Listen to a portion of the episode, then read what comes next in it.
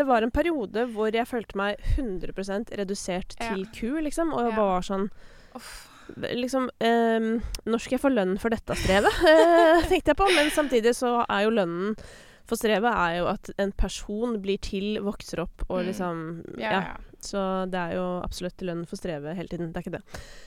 Men nok om det. Det finnes jo faktisk en podcast som heter Fødselspodden, men det er ikke denne. Nei. Den ledes av Tuva Fellmann, tror jeg, og er på Podimo eller et eller annet sånt. Men så dette her er jo... dette er en podcast som heter Mitt navn. Og vet du hvorfor den gjør det? Det er vel fordi du er programleder? Ja, men hadde jeg visst at, at det kom til å bli en ren musikkpodcast, og være det i 2 år, så kan det jo hende at den hadde fått navn deretter. Ja. Men det var fordi jeg var så innmari redd for at jeg skulle lage en podcast, og så skulle jeg få veldig lyst til å gjøre helt andre ting, eller snakke med andre folk, og så tenkte jeg sånn, men hvis den bare heter meg, så er det jo samme hva jeg putter inn i den, på en måte. Det er for så vidt sant. Ja. Men jeg koser meg foreløpig med dere, altså artister. Og i dette tilfellet deg, Hanne Mjøen, hjertelig velkommen. Tusen takk, veldig hyggelig å være her. Må ta en formell intro. Ja. Du er jo kanskje for noen et litt utskrevet blad, eller hva tenker du selv? Hvordan ser du deg selv i offentligheten? Jeg føler meg som en evig underdog. Gjør det? Ja. Hvorfor evig? Fordi det kommer liksom aldri et punkt der det er sånn, nå flytter jeg.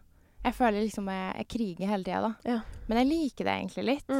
Og så synes jeg det er gøy når jeg møter folk på byen, og de er sånn, hva driver du med da? Nei, jeg er artist og skriver sanger. Jeg bare, jeg har hørt om det. Så bare viser jeg frem Spotify-en min, så er han sånn, wow! Det her er jo syketall, liksom. Ja. Jeg burde ha hørt om det. Ja. Og da ble jeg sånn, men nå har du det. Det burde du. Men når du sier at du føler at du liksom, evig underdog, og at du kriger hver dag, hvor lenge har du vært i denne krigen? Jeg har holdt på siden 2017. Ja, og nå er det bare for å orientere om det. Det kan jo hende noen har glemt det, men det er 2022. Ja. Enn så lenge. Og det betyr at du har holdt på i cirka 5 år, men da aktivt, på en måte. Ja. Så før det, det har vel vært noe musikk i livet da også? Ja, absolutt. Jeg begynte jo når jeg var 15, og liksom begynte å skulle skrive låter. Ja. Hvorfor det? Av alle ting man kan gjøre her i verden? Jeg vet ikke. Det er bare... Jeg drev og sang da siden jeg var 2. Ja. Gikk liksom hjem og gikk og sang gangene på skolen, og så var det liksom en lærer som bare hukket taket med og var sånn, du skal synge på skoleavslutninga. Ja. Og da ble jeg livredd. Men så sa jeg bare og så gjorde jeg det, og så etter det så har jeg bare drevet med musikk egentlig. Ja. Så det har alltid vært der. Ja. Så når tidsregningen for det profesjonelle Hanne Mjøen begynner, altså i 2017, hva er det som skjer da som gjør at du sier at det var på en måte da det startet? Det var på en måte da jeg løste låtskrivinga, føler jeg. Ja. For det var da jeg begynte å skrive med noen jeg gikk på skole med. For jeg gikk på Vesterdals på sånn popskole-greier. Ja, ikke sant? Så da møtte jeg en som heter Hans Olav Settem, og han ville skrive med meg. Og da var jeg sånn, skriv sammen, det er rart. Det har jeg ikke gjort før. Og så viste jeg han noen greier jeg hadde gjort, og så bare pekte han ut hva han syntes var bra, og så begynte vi å skrive sammen. Kan du huske fra den gangen hva han syntes var bra med det du gjorde? Ja, det var jo på en måte metaforene og melodiene mine da. Ja. Og litt sånn produksjonsideen, men jeg var jo ikke noen produsent, det har jeg aldri vært. Ikke sant. Nei, for hvor er du der nå? Jeg produserer ikke, nei. Men jeg kan språket. Jeg prøvde i sånn 3 år å bli en produsent. Ja. Men nei, det funket ikke. Det tar for lang tid. Jeg er ikke nerd nok til å bli det. Ikke sant? Det er det der, det krever tålmodighet. Men jeg føler jo også på en måte at det krever tålmodighet i en litt avgrenset periode. For det krever jo på en måte at du lærer det, og at du fortsetter å praktisere. Ja. Men så er det jo da den tiden som må gå inn for å lære det på en så god måte at man kanskje får uttrykt det man vil. For det er så jævlig kjipt når det er sånn, jeg vil at det skal skje dette. Ja. Og så vet du ikke hvordan du skal få det til å skje. Nei, og så er det sånn, det er nesten bra nok. Ja. Det er sånn, jeg vil at det skal høres ish sånn ut, men jeg får det ikke til. Nei. Så da er det egentlig bedre at jeg sier det til noen andre, og så gjør de det. Ja da, men så kan man jo bli enda bedre på det, altså det du driver med, som jo er låtskriving. Ja. Men hvordan føles det? Altså jeg ville jo, fordi man snakker jo ikke om alder, men jeg synes det er litt interessant i dette tilfellet, så derfor så spør jeg hvis jeg får lov. Ja, spør. Hvilket år du ble født i? 1995. ikke sant? Så du er 26? 26, ja. Og da blir jeg jo veldig fristet til å si, når du da føler på at du er evig underdog, 26 år og holdt på i 5 år, da blir jeg litt sånn, ja, ikke sant. Det er jo hakket bedre enn å få nei på Idol og føle at livet er over. Ja. Det er det jo. Men i mitt hode så er jo det ikke så lenge. Og jeg tenker at... Jeg tenker jo ofte da på for eksempel Carolina Alin, ikke sant? Hun hadde jo delte jo nylig på Instagram, tror jeg det var. Og hun har snakket litt om det tidligere også da, men hvor mange låter hun faktisk har skrevet før det skjedde noe som helst. Ja. Og det var jo lenger enn 5 år. Ja, det er hardt, men jeg synes det skal være det også. Jeg er veldig glad for det, og jeg koser meg i prosessen. Jeg elsker jo å skrive. Ja. Det er jo det beste jeg vet. Men spørsmålet, Hanne, det er jo det. Du har jo ditt eget artistprosjekt, men du driver jo også, du skriver jo, ikke sant? Og jeg føler at mange i bransjen snakker jo om deg som låtskriver. Hva er egentlig prioriteringene dine og balansen der? Det er 50-50. Ja, det er det. Ja. Så, hvordan fungerer det i praksis? Nei, si det. Jeg reiser en del, og jeg reiste til Nederland og Berlin ganske mange ganger. Og da skriver jeg mest enten for pitch til... Liksom, da får man et ark, og så er det sånn, de her trenger sanger. Og så skriver man noe som ligner på den type sounden, og noe som kan passe dem. Og det er jo ofte til DJ-er eller artister, men det gjør jeg som regel ikke. Det er mest til DJ-er. Ja. Og så skriver jeg om meg andre artister, og da er det som regel artister jeg kjenner eller liker godt fra før da, som jeg har lyst til å skrive med. Og så gjør jeg jo mine egne ting. Og mye når jeg reiser sånn, så er jeg litt sånn åpen for at jeg både kan skrive til pitch og til meg selv. Ikke sant? Men hvordan er du med dette her med å reise ut og møte nye folk og være i sessions med fremmede? Hvordan trives du med det? Jeg synes det er gøy. Ja, jeg liker det veldig godt. Hvilke egenskaper er det du har, tror du, som gjør at du synes at det er en gøy måte å jobbe på? For det er jo mange sitt mareritt. Ja, jeg vet ikke. Jeg tror bare jeg er en veldig sosial person, og så synes jeg det er interessant å møte folk som gjør det samme som meg. Så er det liksom lett å komme i snakk om ting, og vi har liksom sånn session-humor. Ja. Hva er det? Det er litt... det er jo mye sånn... Man har mye rare opplevelser når man er låtskriver. Jeg har jo vært i rom med bare menn, der ingen hører på hva jeg sier. Og jeg blir på en måte bare stemmen. Og det er jo ikke så fett. Det er jo helt jævlig, egentlig. Men hva, altså, kan du ikke prøve å illustrere dette i praksis? At dere sitter i et rom, du og hvor mange? 4, for eksempel, da. Ja, og så sier du noe? Altså, sier du noe i det hele tatt? Ja, for du snakker. Jeg sier jo masse, og jeg skriver jo masse. Men når man da liksom møter en vegg, der det er bare sånn, nei, men vi skal gjøre det her. Og det her var veldig spesielt, for det var en session som var til meg. Så var det da tre gutter som skriver vanligvis sammen, og 2 produsenter. Vi var faktisk 6 stykker i rommet. Det var veldig mange, egentlig. Ja. Og så kom jeg liksom med konsept, og hva jeg tenkte, og hva slags låter jeg hadde gitt ut før. Og så lager vi liksom en trap-sang, liksom, som jeg skal synge.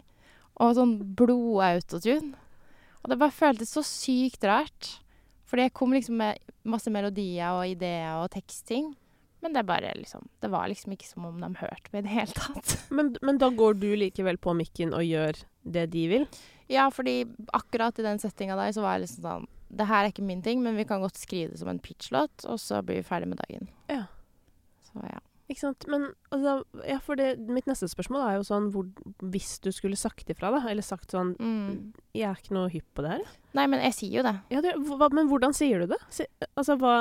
Hva sa du i den situasjonen, for eksempel? Nei, jeg sa liksom sånn, det er kult, jeg synes ideen deres er bra, men det er ikke noe for mitt prosjekt i det hele tatt. Så hvis vi gjør det her, så gjør vi en pitchlåt. Hvis ikke, så starter vi på noe nytt. Så da var det bare, men vi føler det her, og da gjør vi det. Så det var sånn, ok, det er greit. Men vi var jo egentlig samlet her i dag for å skrive til meg. Ja. Jo, men jeg synes, jeg vil ikke ha så mye ego på det. Nei. Fordi jeg bryr meg liksom ikke så mye, og i hvert fall ikke når kjemien ikke klaffer med dem jeg skriver. Nei, for da er det på en måte ikke noe vits. Det er det. Det var kanskje ikke der den låta de skulle komme uansett. Nei, det var ikke kjemi der. Nei. Og da... da er det greit. Men har du hatt noen opplevelser hvor du har liksom måttet forlate området? Ja. Hva har skjedd da? Nei, det har bare vært at jeg har blitt helt... Det har låst seg på en måte da. Ja. Jeg har ikke fått til å skrive noen ting.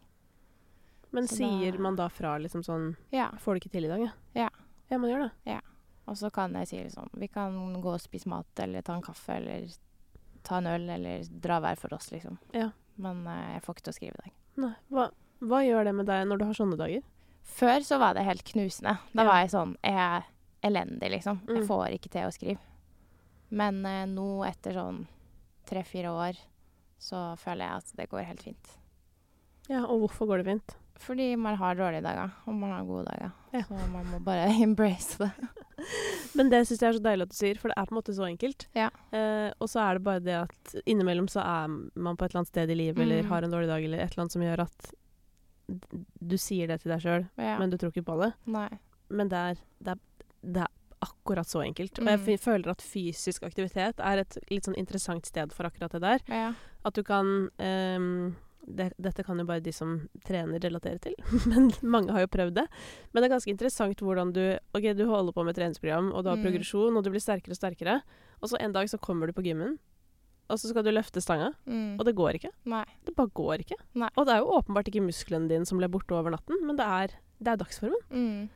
Og sånn det er det jo i alt her i livet, ikke sant? Ja. Så noen ganger, og det føler jeg også sånn der, at folk også glemmer helt at hvis du er stressa, eller pressa, eller engstelig, eller et eller annet, så faktisk så skjøtter jo hjernen ned. Så du kan på en måte ikke forvente heller at du skal levere.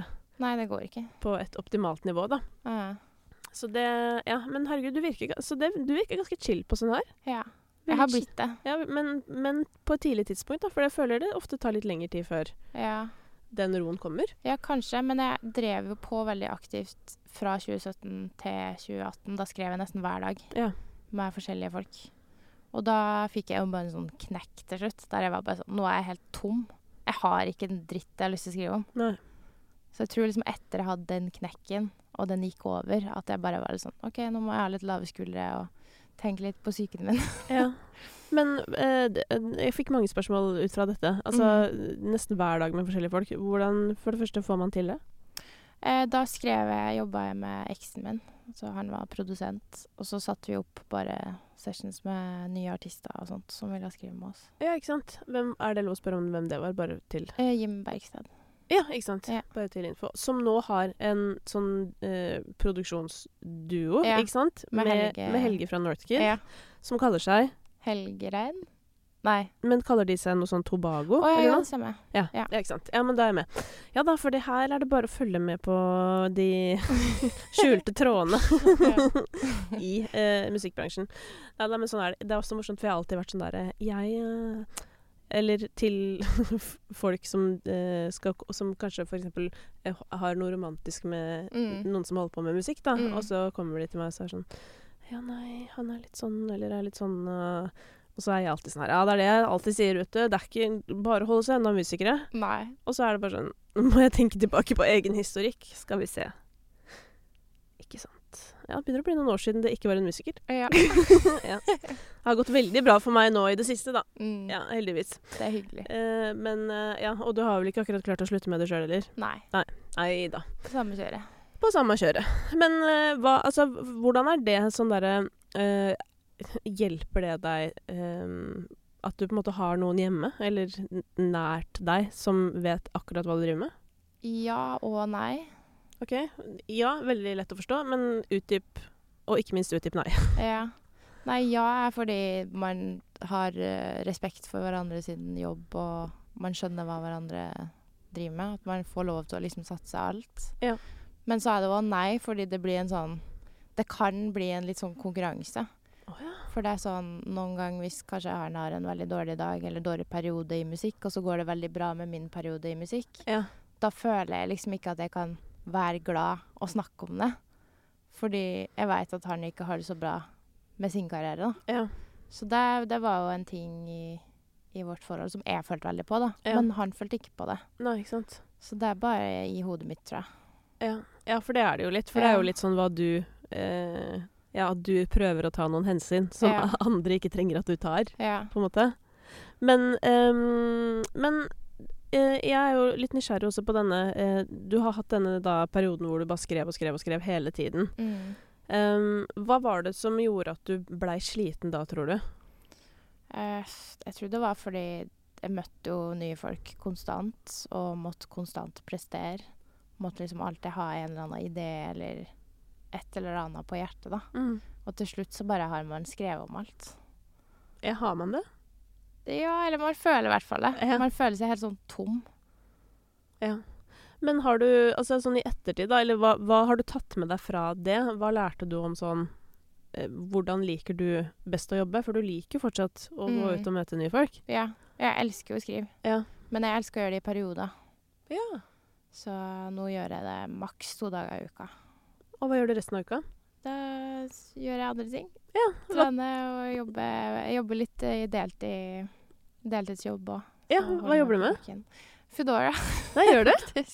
Men på kontoret? Eller? Ja, på kontoret. Hva gjør du på kontoret? Jeg sitter og snakker med restaurantene. Ja. Så de ringer hvis de har noen problemer eller noe. Ikke sant. Ja. Ja, så det er ganske hjernedødt. Ja, men altså, dette her snakket jeg med Kamara om nylig. Ja. Hun har jo også deltidsjobb. Og som hun sa, sånn, det krever jo ikke noe av meg. Nei. Altså bortsett fra selvfølgelig å være hyggelig og bare være be a person. Det er jo godt for oss alle en gang iblant, liksom. Men at det gir den økonomiske tryggheten. Sånn at ikke man går og... For det er jo liksom det der, ja, det er kanskje bra å være struggling på en måte, fordi at... Ja. Men igjen, liksom, Hvor struggling skal det være? Ja. Skal du ha 0 kroner på kontoen alltid? Ja. Nei, det går ikke. Nei, men for det har du prøvd det? Jeg har prøvd det, ja. Ja, det har det. Ja. Hvordan var det livet? Det var hardt.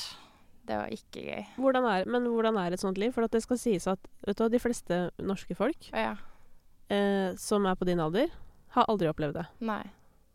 Nei, det er jo helt forferdelig. Det er jo sånn du aner ikke hva du skal gjøre, og du må gå og pante flaska for å få råd til middag, liksom. Og hva spiser man til middag da? Fiskepinner, det som er billig. Nudler. Brødskive. Ja. Kjipe ting. Men går man og sjekker da liksom hvor det er billigst? Ja, sjekker tilbud og sånn. Ja. For det er jo sånne ting som har kommet litt sånn opp i media nå i det siste. Ja. At vi må bli flinkere til å se hva koster det hvor og sånn. Og så jeg la inn en Oda-bestilling i går. Ja. Og da bare apropos fiskepinner. Jeg kjøpte faktisk fiskepinner. Pleier noen ganger å spise det inn i tacolefse. Det er kjempegodt. Ja, med isebergsalat og mango og avokado. Ja. Og så ser jeg bare sånn, den ene fiskepinnen sånn kilopris var sånn 300. Ja. Og den andre var 100. Ja, så det er jo helt insane. Ja. Ja, nei da. Nå har jeg begynt å bli bevisst også. Ja, men det er bra. Ja, nå er det strømkrise. Nå er det bare å passe på.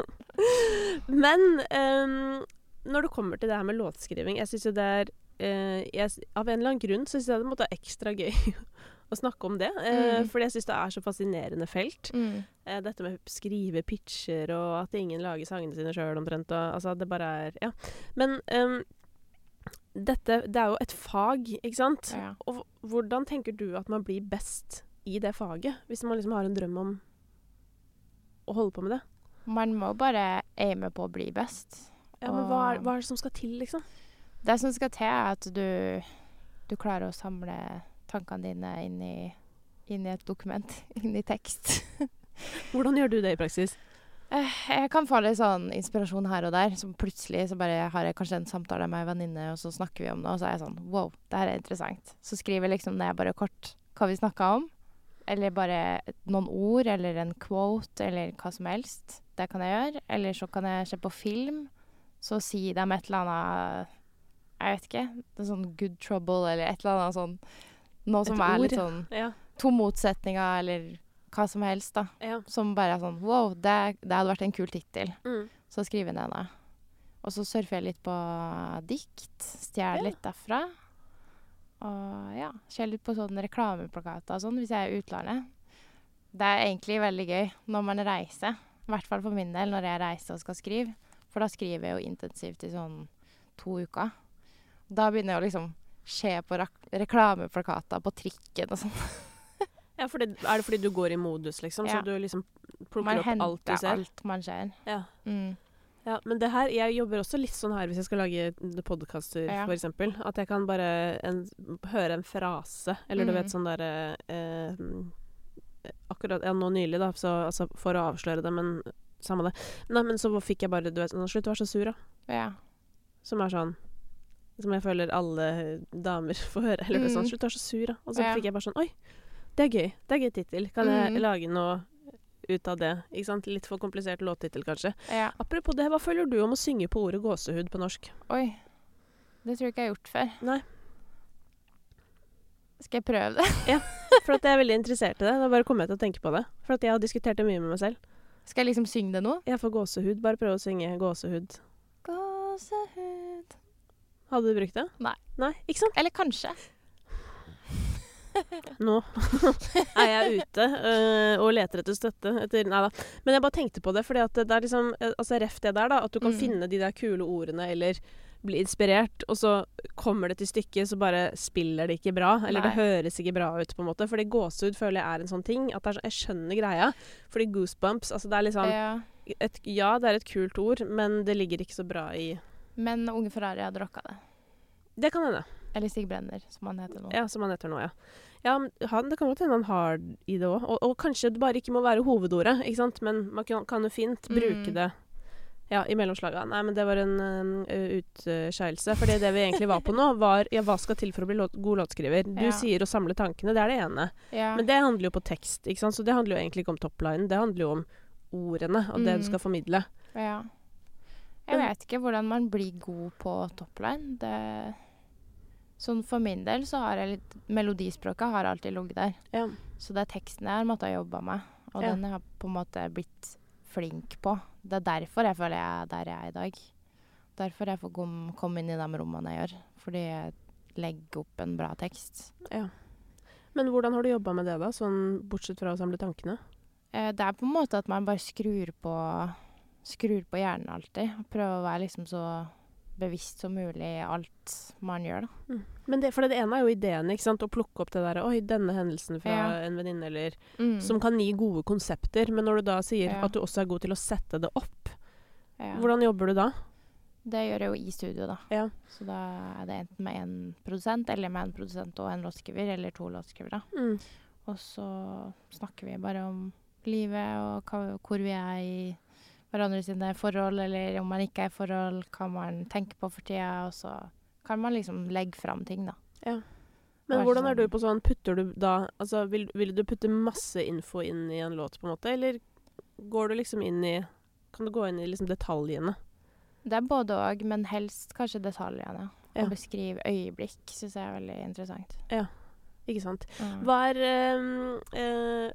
Kan du huske liksom første gang du var i et rom hvor du skulle skrive for noe som liksom kanskje kunne bli for en stor artistaktig, eller DJ da? Ja, det var vel i første turen min i Nederland. Da jobbet jeg med Criss Cross Amsterdam. Ok. Det var litt sånn. Hva er det for noe? Det er sånn svær DJ-gruppe. 3 gutter som DJ sammen. Ja. Men det som er litt morsomt er at ingen av dem er produsenter. Så de hadde jo med seg en ghost-produsent i rommet. Ikke sant? Og jeg hadde med meg en låtskriver. Ja. Så vi var jo sånn 7 stykker i rommet. Ja. Og de ville gjøre et cover. Så da var jeg bare sånn, nei, jeg er jo ikke her for å gjøre et cover. Nei. Så jeg ringte da plateselskapet mitt som jeg var med da, og sa liksom sånn, hei, de vil at jeg skal synge et cover, det har jeg ikke så lyst til. Kan jeg få et nytt rom? Og så dro jeg på lunsj, og så fikk jeg et nytt rom. Så fikk de gjøre coveren sin med den andre. Åja, og da fordi du var på noe sånn camp-aktig? Ja. Åja, så da bare bytta du til noen andre? Ja, ok, så den første turen, den var helt medium vellykket. Ja. Ikke sant? Men jeg var i Amsterdam nå i sommer, og da var jeg på Tiesto Camp. Ja. Det var veldig gøy. Ja, fortell om det da. Da skrev vi pitch til Tiesto. Ja. Så da kom de liksom med et sånt ark der det sto hva slags type musikk han var interessert i, og det var med hans publishere og hans produsenter vanligvis. Så det var veldig interessant. Så møtte jeg jo Frida Amundsen der, hun var norsk. Plattskriver, det var gøy. Møtte litt svensker som var veldig flink. Så det var stas. Det ble ikke noe Tiesto-kutt da, på meg. Nei, det ble ikke det. Nei, men det ble en annen kutt, fordi jeg skrev, dag 2 skrev jeg med en produsent som kallet seg Magnus, og da skrev vi en låt som heter Lovesick, som vi slapp. Ja, den er jo ute nå. Mm. Ja, så det var jo faktisk, det ble jo noe ut av det. Ja. Men han godeste Tiesto, var det han var ute etter om dagen? Nej, det var samma som han har gett ut typ. Han ville ha flere The Motto og The Business, ja. Ikke sant? Flere sånne. Ja, det var ingen, det ble aldri The Business igjen. Nei. Den stikker så ut som, mener jeg da, ja. Ekstremt mye bedre enn de andre. 100%. Og også liksom litt på grunn av, og når han får på en sånn type feature, da får låta kanskje en litt annen vibe enn, fordi Ava Max er vel på den nyeste, holdt jeg på å si. Eller, ja. Nei, men det er jo det jeg elsker med The Business, eller i hvert fall The Business, hva er det, part 2 eller hva det heter, samme det. Men det er jo bare at det er liksom alt, i hvert fall, det er liksom alt jeg digger i en sang på en eller annen måte, og så er det også bare ekstremt skamløst å trykke på alle knapper. Ja, så den satt jo. Men det jeg ikke kommer over, det er hvordan hele det pitchesystemet da, når artister er ute etter ting, så er det sånn, ok, hvis han var i hvert fall ærlig på at han bare ville ha det samme da, men at folk vil jo alltid bare ha det samme, uansett hva de spør etter. Ja, det er ganske vanlig. Det er jo litt sånn, er det noe gøy da? Nei. At du skal gå inn i et rom og lage... Men de velger jo som regel ikke de sangene som ligner så veldig på det de gjør. Nei, det kommer kanskje litt an på hvem artisten er. Ja. Fordi du har for eksempel Joel Corey, som vel stort sett gir ut sanger som høres mest mulig like ut som det han har gitt ut før. Så der er det er jo noen der også. Ja. Men han gjør kanskje sine egne ting? Jeg er usikker. Ja. Nei, det er jo det, man vet jo aldri hvem man vet jo ikke hvem som gjør hva selv, og det er jo litt sånn Tiesto lagde vel musikken sin selv på et eller annet tidspunkt. Det tror jeg, ja. Gjør jo fortsatt det, men det er mer at han bare får ideer, og så gjør han dem ferdig, typ. Ja, det er vel det samme med David Guetta og egentlig alle de store, da. De skal jo stå som ansikt ut, så det er jo greit at man har sjekket innom. Ja. Jeg gjorde en låt for Rehab en gang. Ja. Det var ganske sykt. Det var jo 2016. Er det så lenge siden? Ja, da gikk jeg fortsatt på skole, så... var det egentlig en annen artist som jeg skrev til, som jeg hadde fått liksom et track av da. Jeg skulle liksom skrive alene, og synes ikke den sangen er så veldig bra. Men så ble den sendt videre til Rehab da, så plukket han den opp og produserte den litt kulere, og så ble den gitt ut. Men visste du da at den potensielt kunne bli sendt videre, eller? Nei, jeg hadde ikke peiling. Jeg bare fikk en mail om det senere at hei, Rehab har gjort ting på den, så vi vil gi den ut med han. Ja. Det var bare sånn, det er jo sjukt, for da var han på en måte på vei opp da. Ja, altså Rehab var jo litt sånn på den tiden hvor, altså nå føler jeg at remixer av låter ikke har så veldig mye impact lenger. Nei. Er du enig med meg? Eller, ja. Men det hadde jo det før. Ja, da var det jo veldig sånn, man satt skikkelig og ventet på sånn, å fy faen, tenk når remixpakka på denne her kommer. Og på slutten av den perioden, da var Rehab liksom den, nesten den største man kunne ha. Husker han gjorde liksom Rihanna, han hadde alle store artister. Ja, så det er jo for en som da fortsatt studerer å skrive en sang. Ja, det var helt fersk. Så er jo det en ganske vill gig å få. Ja, det løsnet ganske mye for meg overfølge. På hvilken måte? For da kunne jeg si at jeg hadde gjort den låta. Ja. Når jeg skulle skrive med andre. Så da var det enklere for meg å booke kule sessions. Ja, og det session-gamet ditt har jo løsnet på en måte. Du gjør jo fete ting. Sånn, ut fra din personlige smak, hva er det kuleste rommet du har vært i? Oi. Det er vanskelig å svare på. Ja. Men kanskje kuleste rommet. Ja, det er jo veldig vanskelig, men jeg bryr meg egentlig ikke så mye om hvor kule folk er. Nei, men sånn, hvor du har opplevd at det er stas da, hvis du skjønner. Altså, det er vel litt sånn at det er noen artister det føles mer ærefrykt å skrive pitchlåter for enn andre. Det var kanskje på Tiesto-campen at det var litt sånn, oi, jeg skal dit. Ja, han er jo legende. Ja, 100%. Absolutt, liksom. Og jeg synes jo også det er gøy, siden han har jo også, altså Norge og Tiesto er jo også en ting, på en måte. Og det også er, han var jo på Findings nå. Ja, han spilte jo Balenciaga. Oi. Gjorde han ikke det? Nei, jeg må se på alle Insta-videoer på kvelden med utrolig lav lyd, så jeg ikke vekker ungen min. Men jeg mener at han droppet det kan være. Det er sykt. Og at det ble helt vild stemning. Men det er det, for han er jo sånn norgesvenn, så jeg tror han er veldig sånn på å følge med liksom også. Og det er jo sånn som er veldig smart. Ja. At man sjekker sånn, oi, hva holder de på med der jeg skal spille i dag? Åja, alle hører på dette. Nei, men skulle vi... Det er jo lurt. Ja, det er kjempesmart. Ja. Men når det kommer til dine egne ting, som jeg sa, låtskrivingen, det ruller jo. Ja. Der er du inne. Ja. Du er inne hos Tiesto. Ordner seg dette. Det gjør jo det. Ja. Men på egen musikk, hva er ambisjonen? Jeg vil egentlig bare være stor nok sånn at jeg kan turnere i Europa. Ja. Spille, selge klubber. 500 000 kapp. Det er jeg fornøyd med. Ja, hvordan, også, hva er strategien for å komme dit da? Jeg må bare fortsette å gi ut musikk egentlig. Ja. Det er jo egentlig bare det. Men hva putter man, for jeg regner med at du har en plan. Ja. Hva putter man inn i planen når det er målet? Man må komme seg på radio i utlandet da. Ja. Det er det som er strategien min nå i hvert fall. Ja. Prøve å komme meg på radio i Tyskland. Ja, for der er det mye folk. Ja. Så det er helt sjukt. Jeg husker når jeg hørte om sånn der Maria Mena og sånn har vært på radioturné i Tyskland. Det blir jo aldri ferdig. Nei. For det er så mange radiokanaler. Og så vet jeg at musikken min går ganske bra i Tyskland. Ja. Jeg streamer ganske bra der. Så det er et spennende marked. Ja, men hva må til da for å få det inn i radioen? Man må bare fortsette å slippe låta og pitche dem inn. Ja. Så det er jo bare den PR-delen, egentlig. Og gjøre de rette tingene som de kikker på plutselig. Ja. Så det er litt lotto. Ja. Ja. Det er det som er litt sånn jeg har alltid vært litt sånn opptatt av at jeg vil ikke at andre skal bestemme hva jeg skal gjøre. Ja. Hvis du skjønner. Ja. Og det gjør jo ikke folk med musikk, fordi du kan jo bare lage musikken du vil, men akkurat det der med å liksom spille konsert for 500 folk i Tyskland er liksom litt opp til andre folk. Ja. Og det er en sånn frustrerende følelse. Bare, hvorfor? Ja. Bare lik musikken. Ja. Kan jeg ikke bare komme, og så bare kommer dere, og så bare jeg lover dere kommer til å like det hvis dere bare møter opp. Nei, det er jo ganske mye jobb for å, i det hele tatt, at folk skal få med seg at du spiller. Ja. Så det, jeg vil på radio først. Ja. Jeg tror det er en lettere vei. Ja. Men den dialekten din, den kommer fra? Oppdal. Ja. Men den er utvannet. Ja, men er det? Fordi du og Astrid, dere har veldig lik dialekt. Ja, vi er fra Ish, samme sted. Hun er fra Berkåk, så det er 20 minutter unna med bil. Ja, ikke sant. Men, så dere kjenner hverandre? Ja. Ja, men hun har jo vært på klubbturné i Europa. Mm. Faktisk vært på en. Jeg var på konserten i Paris en gang. Så gøy. Ja, det var faktisk jævlig gøy. Fordi den følelsen av å liksom bare se, ok, hvilke låter er det de kikker på? Hvordan responderer de i forhold til hjemme? Ja. Mye mer crazy publikum ofte, ikke sant? Litt lenger vekk fra skammens tempel. Ja.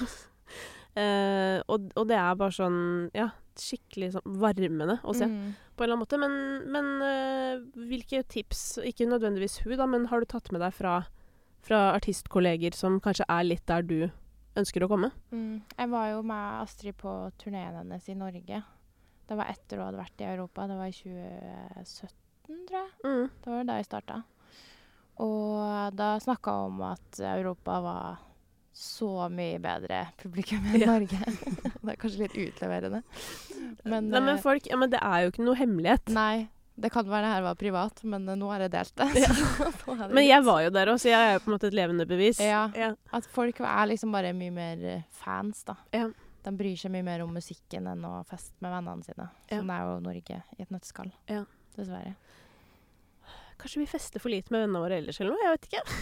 Ja, men jeg føler ikke vi gjør det heller. Nei, det er nok ikke det. Nei, det er litt interessant det der hvordan, men der, jeg husker ikke om det var jeg selv som kom på den teorien eller noen andre, men det er da økonomiteorien, som er at vi har så god råd, at vi kan dra på konsert som bare en sånn aktivitet, litt sånn der, ja, vi bare stikker dit, da, sånn vi drar på Tusenfryd, eller vi drar på konsert, eller, ikke sant? Og så henger vi der.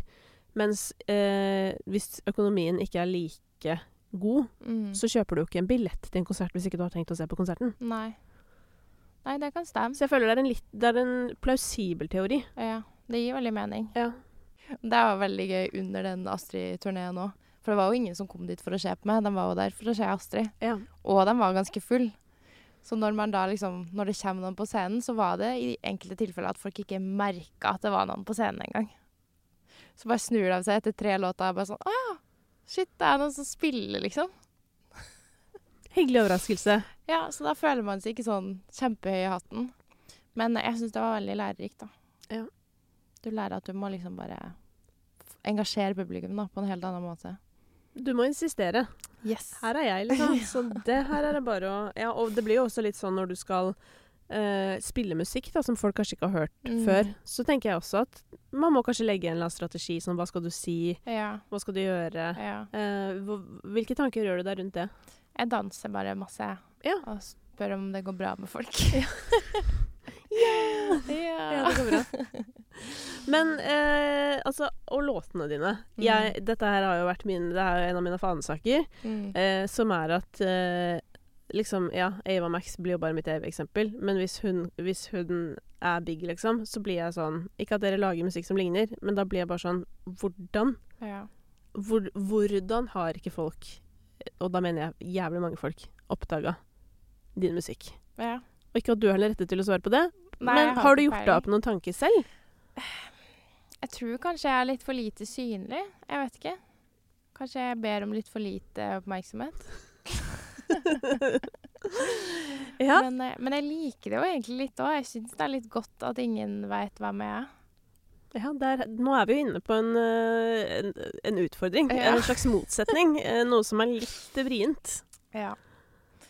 Nei, jeg vet ikke. Nei, fordi at det her er jo en del av en sånn større samtale, føler jeg, som handler om sånn, hva skal til for at musikk blir lagt merke til i dagens samfunn, for å bli politiker.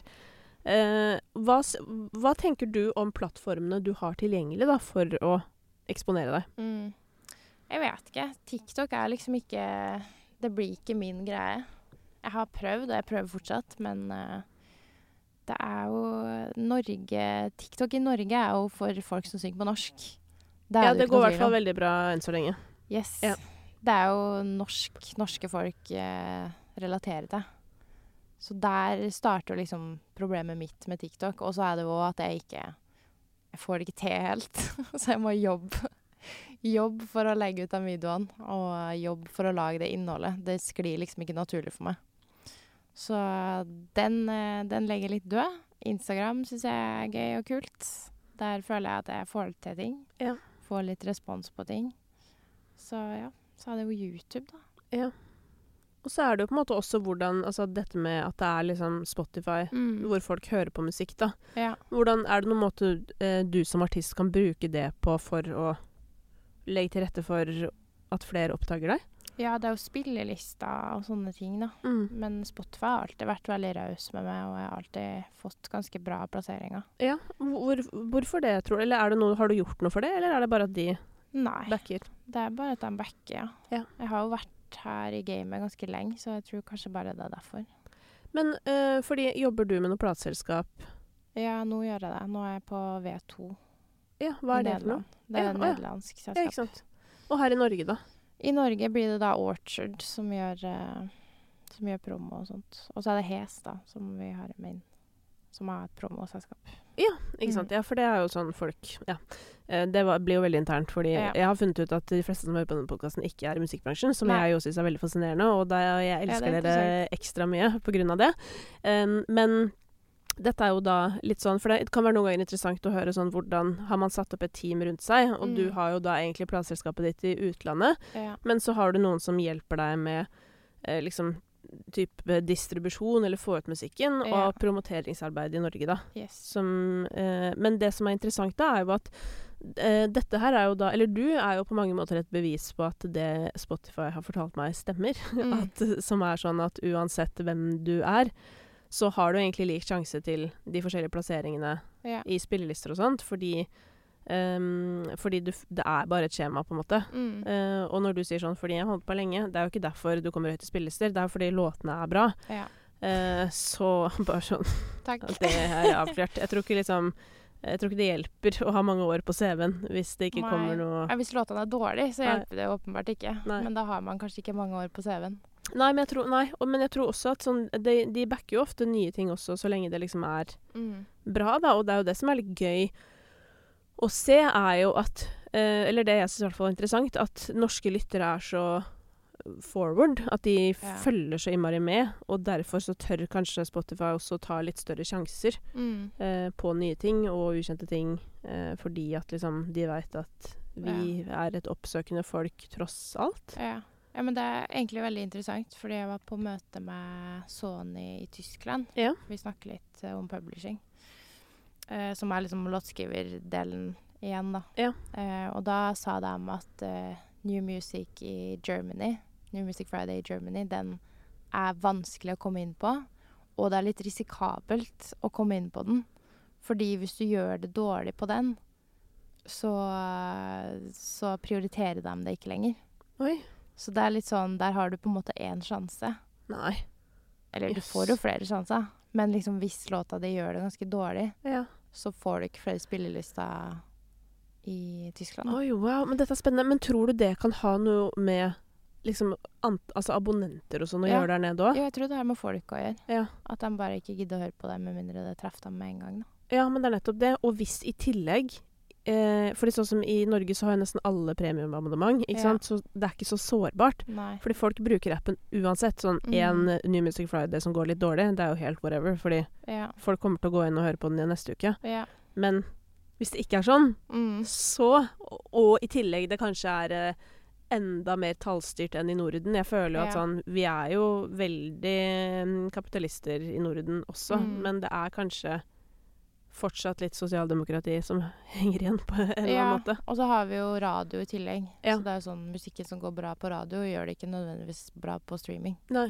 Så du har liksom flere plattformer du kan gjøre det bra på da. Ja, ja, ikke sant? Mens i utlandet er det veldig sånn, streaming og radio går litt hånd i hånd da. Ja, ja, ikke sant? Så da er det bare om å gjøre å ikke komme inn hvis man har en låt som folk potensielt ikke liker. Ja. Men med det sagt, så i Norge så går jo ikke radio og streaming så hånd i hånd nødvendigvis. Nei, ikke det hele tatt. Det finnes jo noen låter da, Dagny, Somebody, sånne ting. Sant. Vi har et par, Chris Holsten, Smile. Men sånn det ser ut nå, så er det jo ganske uhånd i hanske, hvis man kan si det sånn.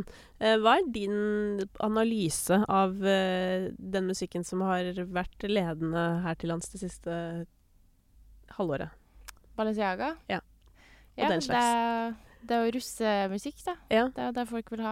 Det er på en måte enda en nyskapning av det Tix gjorde. Ja. Og en slags nyskapning av det Stayseman gjorde. Ja. Så det er jo bare at det kommer nye navn som gjør nye ting. Og Maskorama føler jeg å ha litt å si på det. Nei, gjør du det? Dette er interessant. Det er første gang det kommer opp. Fordi sånn, Maskorama ble jo dritsvært i Norge. Ja. Og de har på seg masker, så det er ingen som vet hvem de er. Så det skaper jo liksom gimmick. Jeg vet ikke. Ja. Hva føler du om maskekjøret? Vær så god, ha på deg maske hvis du vil. Ja. Jeg kommer ikke til å gjøre det selv. Nei. Jeg tenker alltid bare sånn, helvete så varmt. Altså, både Bålin og Beethoven har jo vært her og sittet med de maskene på, for det svetten rant jo. Ja. Og sommer i tillegg, ikke sant? Det er jo helt krisesituasjon. Og så har de drevet og turnert så jævlig mye sommer. Fyttegrisen. Men samtidig så er det jo litt sånn, men det jeg er spent på da, er jo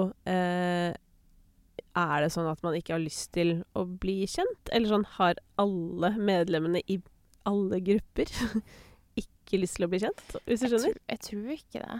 Nei, for at da kan man jo etter hvert begynne å yngre seg, ikke sant? Fordi det er jo sånn. Men de kan jo ta av seg maskene. Ja, de kan jo det. Og de fleste vet jo egentlig hvem de er nå. De har blitt outa ganske bra på TikTok. Ja da, de har jo det. Men på en måte, de har jo per nå ikke, altså ansiktene deres uten maske har på en måte ikke noe markedsverdi. Nei, det er sant. Enn så lenge, ikke sant? Og det der er jo et sånt valg å ta. Ja. Fordi med en gang du da skal prøve å reetablere deg som de tre med disse fjesene, så er jo det på en måte en ny start. Ja. Så det er litt men det som er med, du sier jo en videreføring av Tix og Stayseman, men liksom, det er jo også på en måte mye hippere i Gåstein. Ja, ja. Er du enig? Men det har vel kanskje med bare teknologi å gjøre. Jeg tror ikke. Det. Ja. På hvilken måte?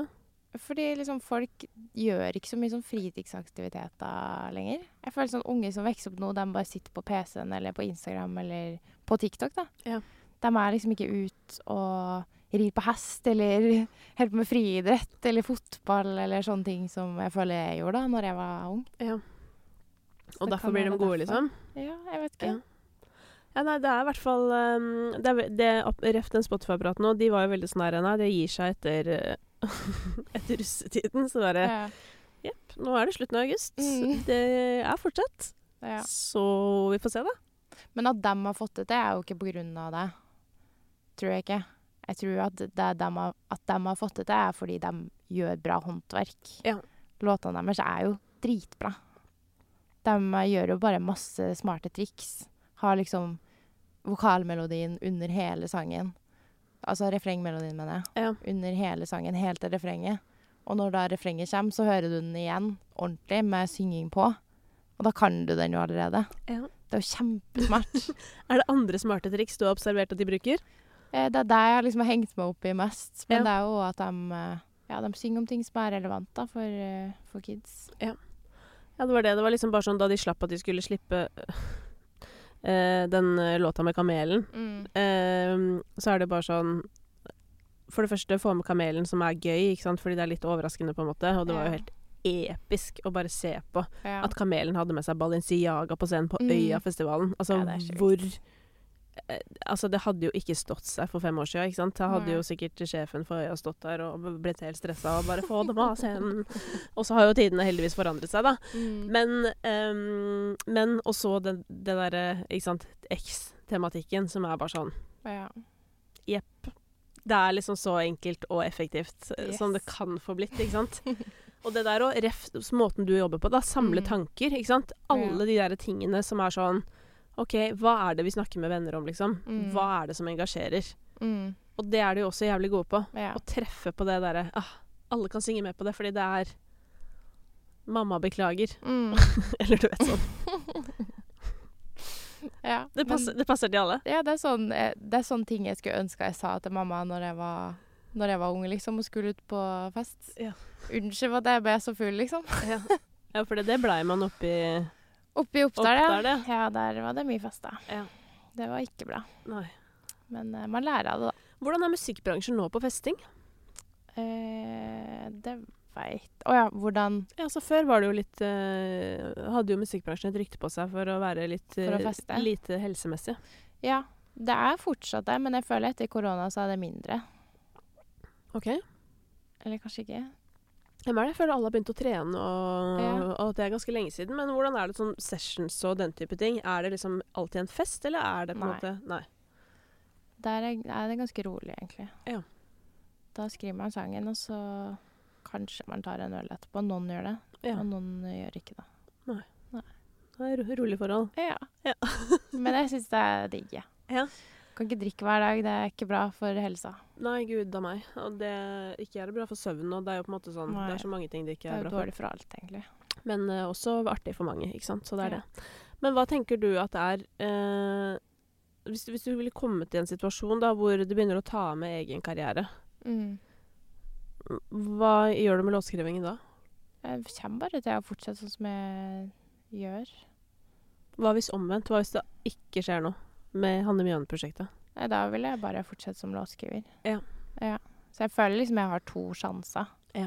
Og at jeg kan gjøre begge deler parallelt, uansett. For hvis jeg ikke tar av med mitt eget prosjekt, det har ikke så mye å si for meg egentlig, så lenge jeg kan fortsette å gi ut musikk og spille litt. Ikke sant? Ja. Men det, av andre typer, altså andre låtskrivere, hvem er det som er dine største forbilder? I Norge så er det vel Emily Hallows. Ja. Hun ser jeg veldig opp til. Altså du ser opp til henne over liksom Carolina og Ina? Nei, kanskje ikke. De har jo mye større karriere. Ja. Men og så er det Tove Lo da. Ja. Hun elsker jeg. Hun ser jeg veldig opp til. Hva er det du digger med hennes måte å skrive på? Hun har sitt eget artistprosjekt som er veldig kult, veldig sånn banebrytende. Gjør ting som folk ikke forventer, og som provoserer. Det synes jeg er dritkult. Og i tillegg så gjør hun masse kule features. Hun bare har så sykt bra teke på alt, føler jeg. Melodier og tekst og alt er forståelig, men det er fortsatt interessant. Ja, det er veldig enig faktisk. Jeg har tenkt på det flere ganger med hun, at sånn, ikke at kredd i ordets gamle forstand er noe viktig for folk lenger. Nei.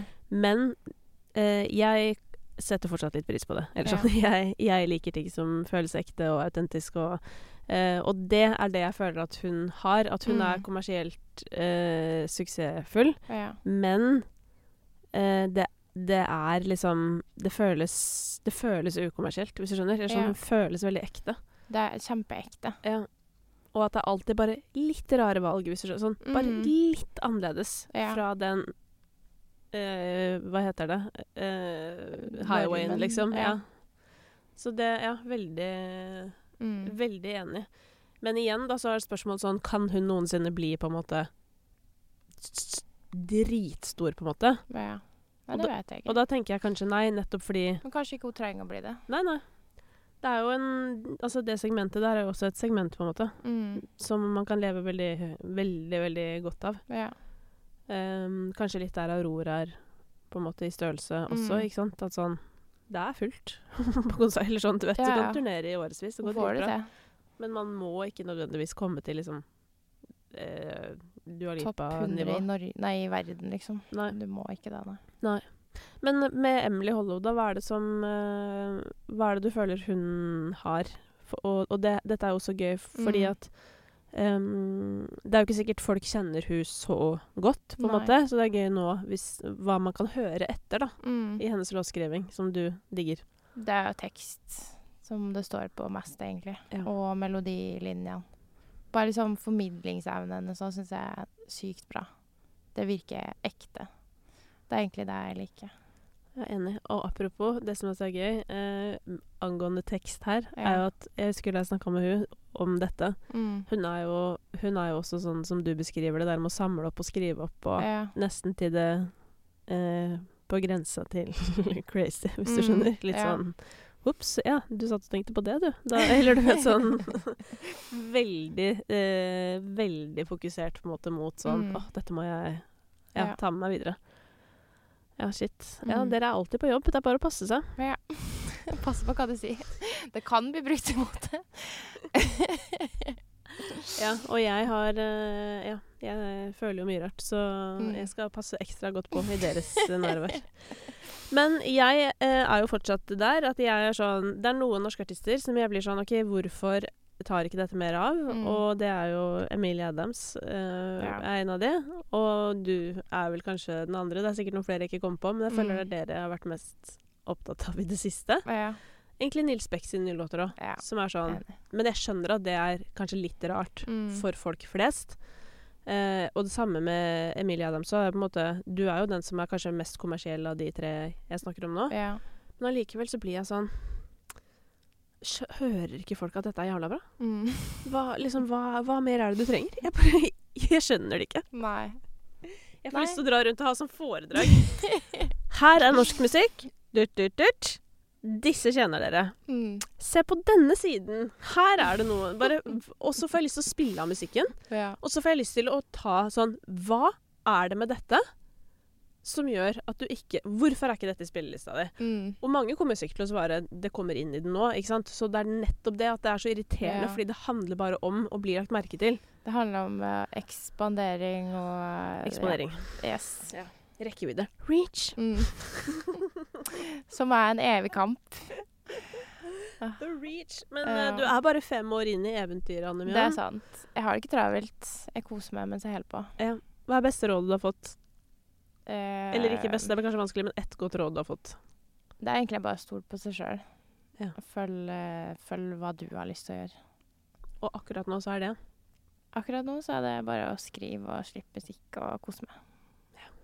Du høres harmonisk ut. Jeg er veldig harmonisk. Er det liksom, jeg merker bare, ja, men ingen artister er jo harmoniske. Hvorfor er du så harmonisk? Jeg vet ikke, jeg tror bare jeg har slått meg til ro med at sånn er det. Ja. Og det som er, men da er jo du også et bevis på noe som folk noen ganger er i tvil om, nemlig sånn, går det an å skrive bra låter hvis man har det bra? Ja, men at jeg har det bra utav, betyr jo ikke at jeg har det bra innad. Så det er jo mye som foregår inni meg, som jeg ikke snakker om. Ja. Og det er jo det jeg skriver sanger om. Så det er kanskje derfor jeg er god til å skrive. Fordi jeg får ut liksom følelsene mine gjennom sangene. Ja. Og dette er jo artistklisjeen, ikke sant? At man får ut agget gjennom kunsten. og så har man det ganske ålreit i virkeligheten. Ja, det er sånn jeg kåper i hvert fall. Ikke sant? Så hvis du lurer på hvordan Hanne Mjøen egentlig har det da må du høre på sangene. Ja, i hvilken låt kan vi høre mest om hvordan du egentlig har det? Hell with you. Ja, og det er jo altså, det er jo også et eget kapittel for en legendelåt. Og det er sånn, den må du høre på, kjære deg som hører på nå. Det er en låt som jeg har tenkt så mye på. Sånn, dette her bør være bankers, liksom. Det er for meg. Ja, men igjen, jeg vet jo at hvis folk hadde hørt den låta, så hadde det vært en hit på en måte. Så det handler bare om at folk ikke har hørt den. Ja. Og det er jo dritirriterende, fordi man kan jo ikke stappe musikken i øra på folk. Nei, man kan ikke gå og ringe på dørene til folk. Bortsett fra akkurat i det tilfellet, så kjenner jeg at jeg har motivasjon til å gjøre det, hvis du skjønner. Jeg er motivert. Herregud, det hadde vært jævlig gøy da. Det er et eventyr. Og bare tenk å gjøre det en gang, eller bare dra på en videregående skole, eller dra på Blindern, og bare liksom, hør på det her. Hva syns du? Jeg lover det. Folk kommer til å elske det, men de kommer ikke over det. Men folk er kanskje litt sånn at med en gang noen ber dem om å høre på noe, så vil man ikke. Ja. Du er kanskje inne på noe der også. Ja. Eller i hvert fall, det skal ikke føles påtvunget. Nei. Neida, men det er en annen ting også, at da Beyoncé-albumet kom, og jeg var veldig insisterende og var helt crazy, og det her er så bra, og bla, bla, bla, ikke sant? Så veldig mange skrev til meg bare sånn, nei, det er dritt, liker det ikke, fordi det og det og det og det. Ja.